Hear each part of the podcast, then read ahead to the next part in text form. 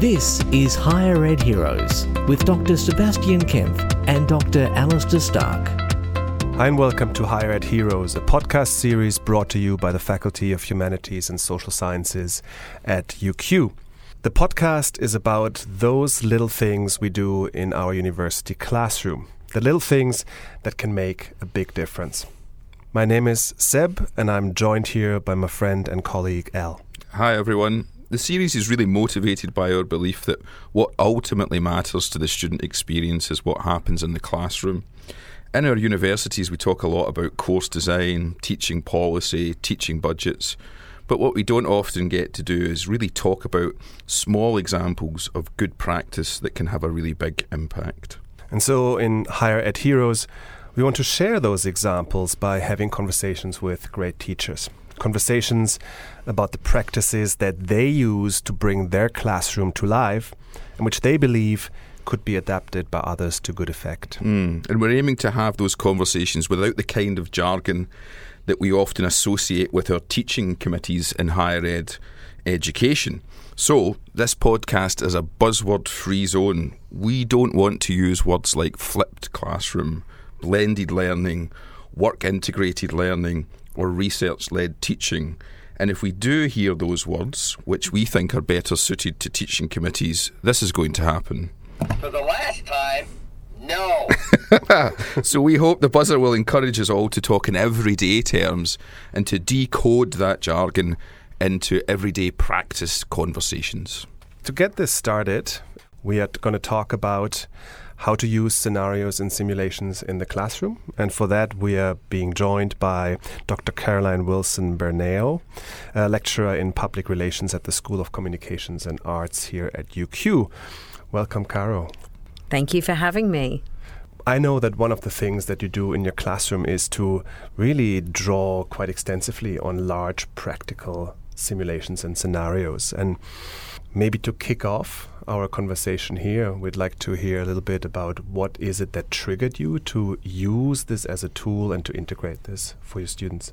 I suppose I'm probably the kind of person that learns by doing. So I think it's sort of hardly rocket science that students would feel the same way. That if you can actually do while you're reading the theory, that the process becomes a whole lot more engaging. So, yeah, I really try to scaffold whatever I'm doing with really practical experiences and that, yeah, give people real life um, scenarios and experiences. And the real life scenario you're giving your students is about a water pipe that bursts in the centre of Brisbane? In that case, the one you're referring to is where we work with Queensland Urban Utilities in um, crisis and in issues um, scenario. So we create a crisis and issue situation which uh, are created in in conjunction with Queensland Urban Utilities that we announce to the students with very little warning. So they might have a week or less, sometimes a couple of days, uh, to which the students are then responding. And they're, they're going through the process of uh, experience what they might have to deal with should they be working for that organisation in those roles. So things like um, dealing with the media, how do you preempt that? Um, what kind of messaging do you send out? Um, who are the stakeholders? Um, so they go through quite an elaborate process, and and that does come with its own sets of sort of stresses and anxieties and pressures. But I think it's impossible to learn issues in crisis management if you're not exposed to those. So factoring in the stress is part of it, you you want to see how they'll react in the the real world of crisis.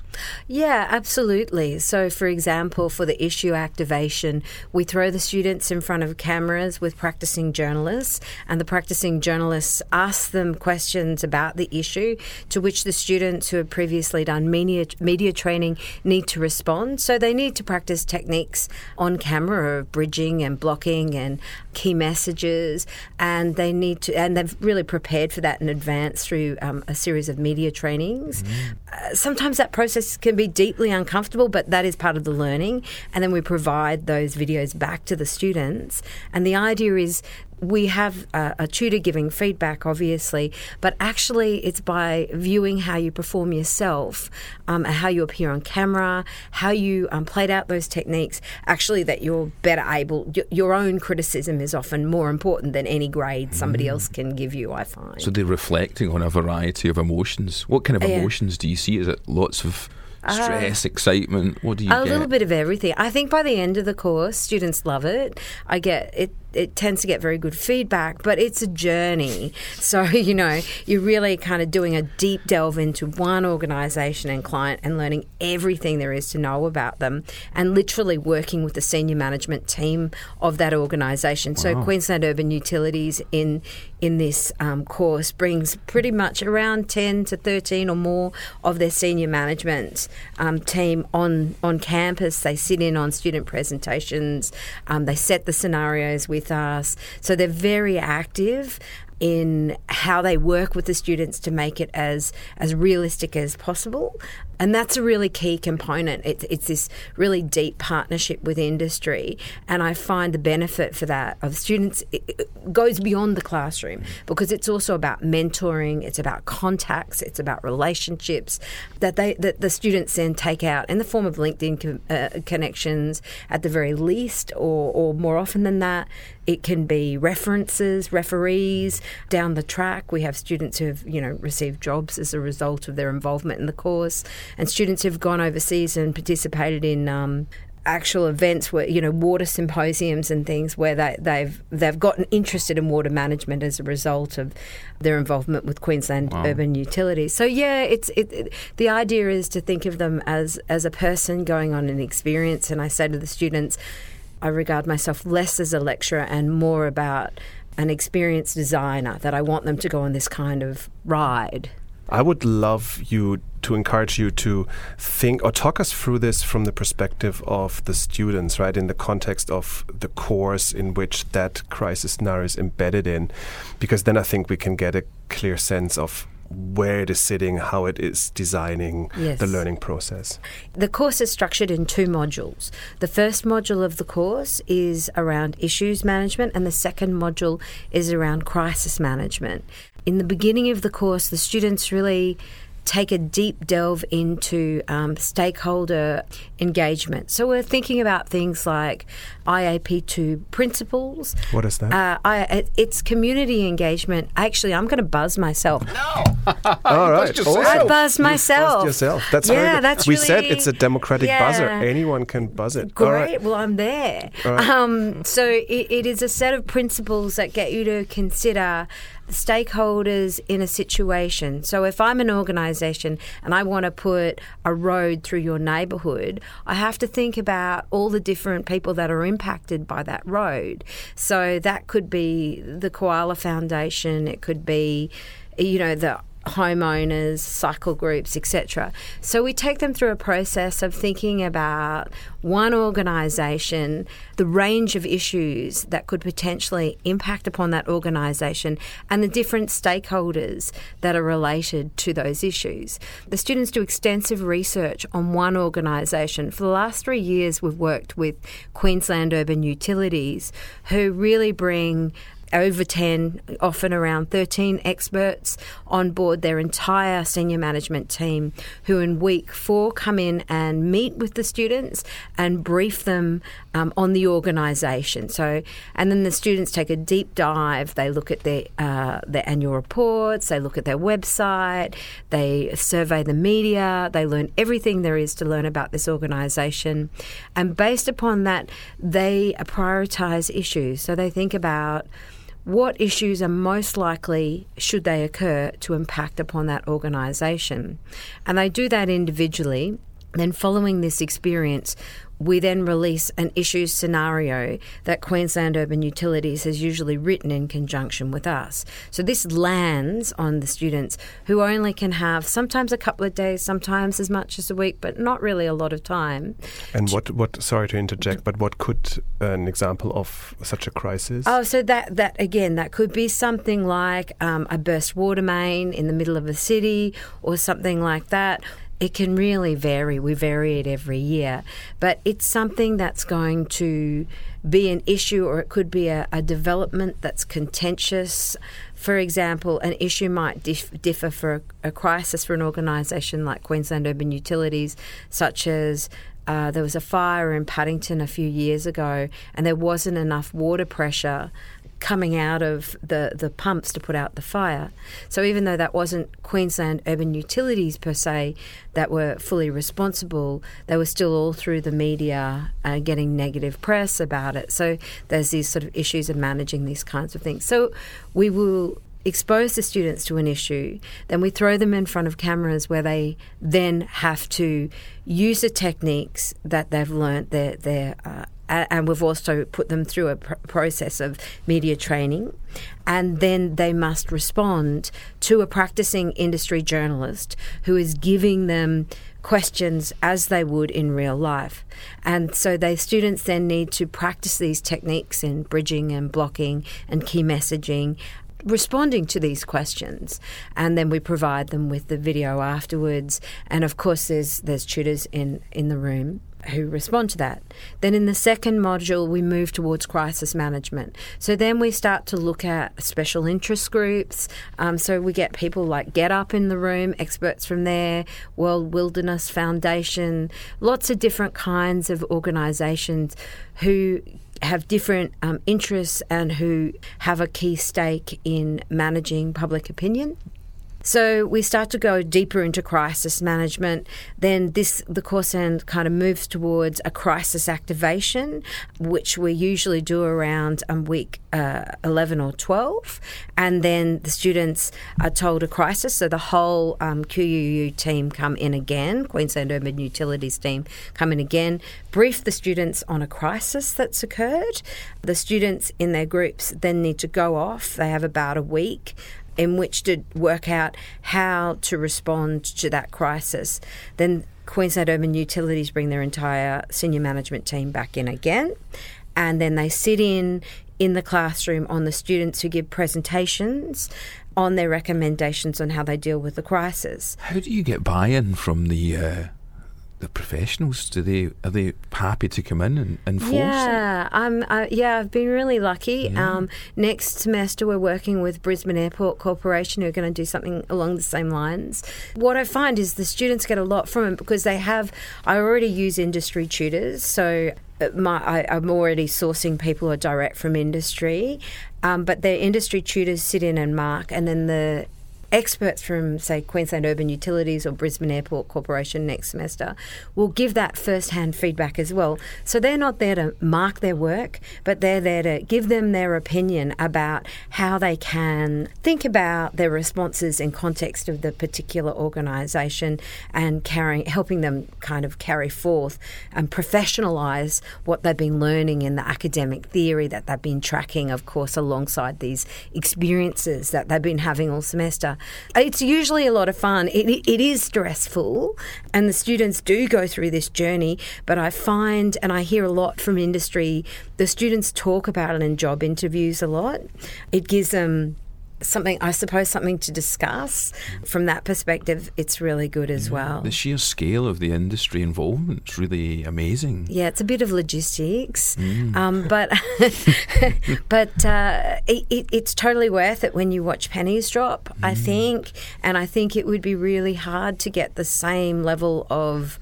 The students say they get a lot out of the experience, and for me, that matters a lot. I've got a cri- I run a crisis management course, so I'm really interested in this stuff. Oh, great! I'm, I'm just Really? thinking, how can I steal all these ideas? Let's I'm, talk. I'm sure you have as many questions as I have, Yeah. but maybe because you are. Oh, thank you. Yeah, you, you go ahead. I, I would like to know the scenario that you Yes. give them. How do you, fi- you know, practically? How is that just an A4 sheet with the details of it given to them that you map out with the industry people and then present it to them? Um, well, the, the presentation of the um, the crisis scenario is given in person. So when the whole industry, the QUU team or the Brisbane Airport Next semester come in. We present it as a PowerPoint slide, so we walk them through the crisis and we give them a good sense of some of the impacts, so that they're really um, grounded in their understanding. And then we make those slides available to them after that period. And I usually get it filmed as well, so that if people miss it or anything like that, that, that or they just want to record, you know, go back in the recording so they can hmm. really. And you could really adapt that to activation, then decision making. Absolutely. after. That's Yeah. exactly, yeah, that's hmm. totally the logic behind hmm. it. I've used simulations in my courses, but I haven't had this awesome involvement of stakeholders. But it was still an attempt, and it lasted for four weeks to put theory to practice. And simulations can achieve this. But you take this a step further, right? You really bring the practitioners into contact with us, or students in contact with the practitioners through a scenario of crisis that you and the industry partners actually develop yourself. So, you know, do you have any reflections on? What is the additional value that you get by really exposing the students as part of a course to these practitioners as opposed to just doing an abstract kind of scenario within the classroom itself? I think the students see the relevance of what they're studying and the theory, and the practitioners then are able to bring that to life in a way that even a case study in a textbook just doesn't doesn't do. So I think that makes it really engaging. I also work with industry tutors, so uh, and quite high level ones. I do that purposely because I think that the students get a lot out of the reflections of people who've, who've been there doing what they're interested in doing. It also gives them a chance to expose them to t- different types of PR practice. It's a kind of industry where there's lots, like my particular background is in the sort of not for profit and art sector, and I've done a little bit of corporate. So it's a kind of like a smorgasbord of PR practice. So by having lots of different people from industry modeling lots of different types of practice, they can think, well, I'm more of a not for profit kind of person, or I think I'm more of a corporate comms, or I'm more of an in house. or So it, it creates a framework for people to kind of scaffold those que- personal questions. And I suppose the thing I haven't said is that we reflection is a key part of this course. So at the beginning of semester, I hand out uh, something where I, uh, I ask them to answer some questions about what they think of themselves as practitioners, where they want to go, what they think you know issue and crisis management is all about. And then at the end of semester they reflect upon their learning journey. So I, I try to top and tail it so that they're thinking where am I at now? How have I grown? And is that part of assessment, the reflection, Yes, reflective yes, essay style? Yeah. it's just a short reflection, a thousand words that goes with that um, final assessment, the crisis activation.